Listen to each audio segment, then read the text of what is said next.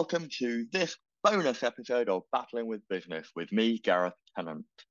For those of you that regularly listen to the podcast, you'll know that this is a podcast where we like to explore concepts around teams and teamwork, leaders and leadership, and all things in between. We like to compare our experiences from the military and the business world to try to work out what makes teams, leaders, and businesses tick. As a former Royal Marine, I'm particularly interested in how we form teams that can make sense of complexity. I was recently kindly asked to be a speaker at a technology conference called Technology Behavior Data. And I thought it would be quite nice to share the speech that I gave at that conference with you. Technology Behavior Data is a conference that was founded by a good friend of mine, Paul Armstrong. Paul runs an organization called Here For. He's a journalist and future technology advisor. He's the founder of the Technology Behavior Data Conference, and he is the writer of the book Disruptive Technologies, which is a really good book. It offers a clear and concise way of thinking about how future technologies are going to change the world of business without being too techy and without being too preachy. And I highly recommend it. The conference itself is an annual conference that tries to prepare attendees for the future by increasing critical thinking, strategic insights, and risk awareness around changes in technology and changes in social behavior. This year, I gave my talk on lessons in military survival, how to survive the next 24 months without spending a penny. If that sounds like the kind of thing that would interest you, then you can find out more at the website, the tbdconference.com. That's the tbdconference.com. So here it is four lessons in military survival how to survive the next 24 months without spending a penny.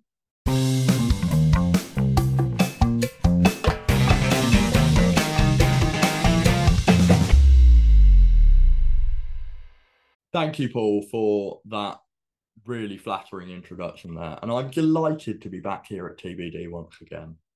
This year it's about matter and energy. Uh, and that got me thinking about the relationship between the two and the fact that energy can't be destroyed or created. So it's constant, but it is continually changing. And I'm going to use that tenuously to talk about how organizations can continuously change to adapt to uh, the environmental conditions that are disruptive and changing around them. So here are four military survival lessons, but for business, on how your organizations can prepare and respond to the changes and disruption that is inevitable over the next 24 months. Rule one be more like a sniper and less like a marksman. I want you to imagine a marksman firing on a rifle range. They're hitting the target dead center, and all of their rounds are in a nice tight grouping. So they are both accurate and precise. Now imagine that the wind picks up and takes their rounds slightly off center. Their rounds are probably going to land, let's say up and left of the target, but probably still in a nice tight group. So they are being very, very precise, but now they're quite inaccurate. And if they don't adjust their point of aim in response to the changing conditions around them, they're going to continue to be inaccurate no matter how precise they are.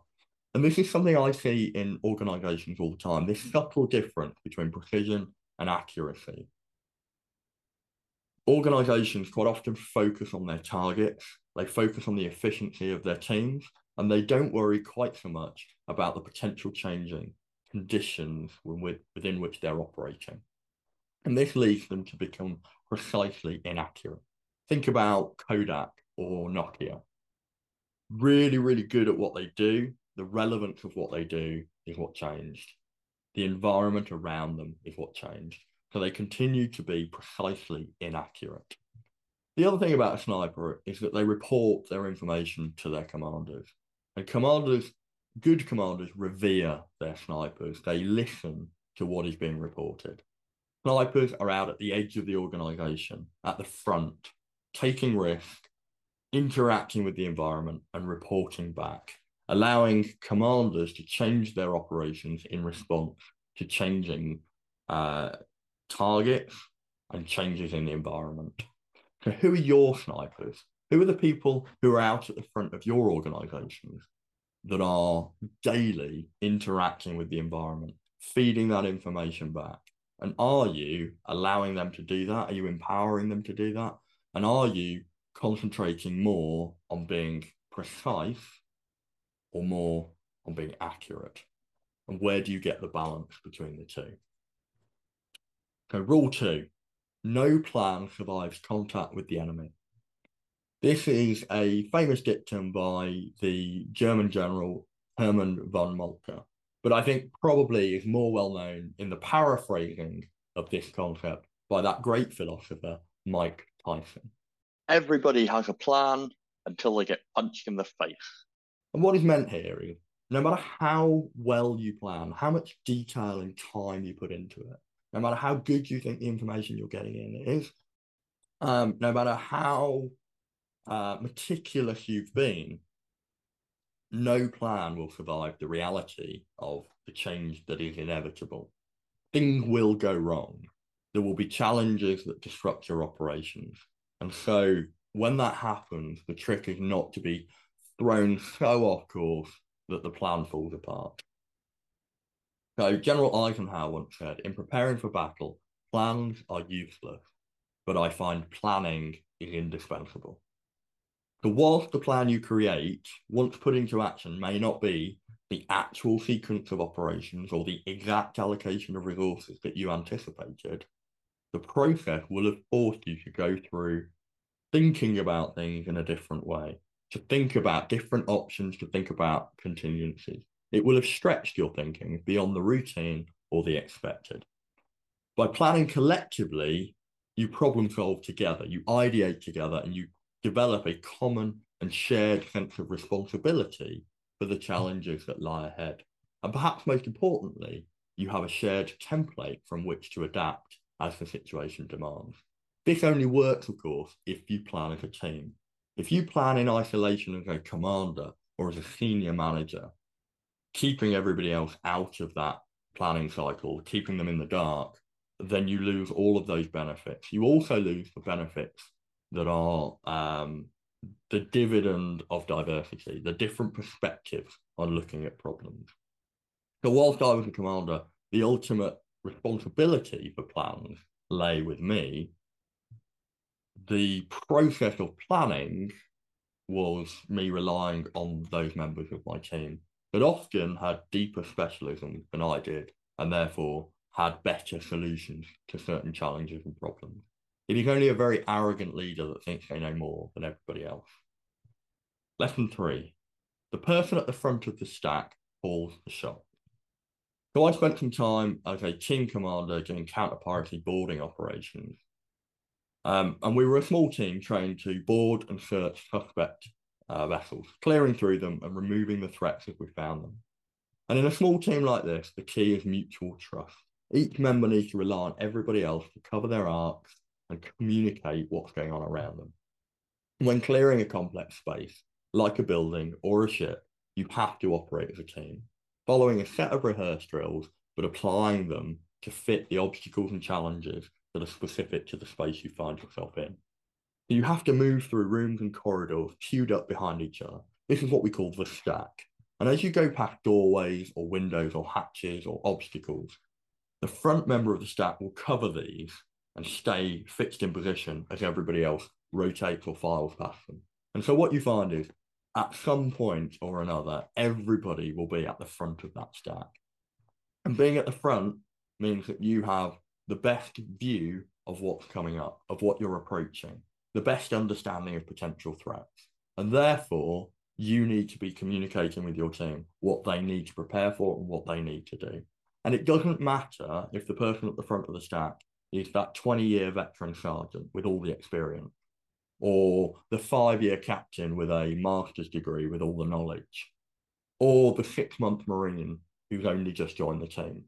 The person at the front has the best view and therefore calls the shot. The other thing, of course, is the person at the front is also exposed to the risk. They're in the firing line.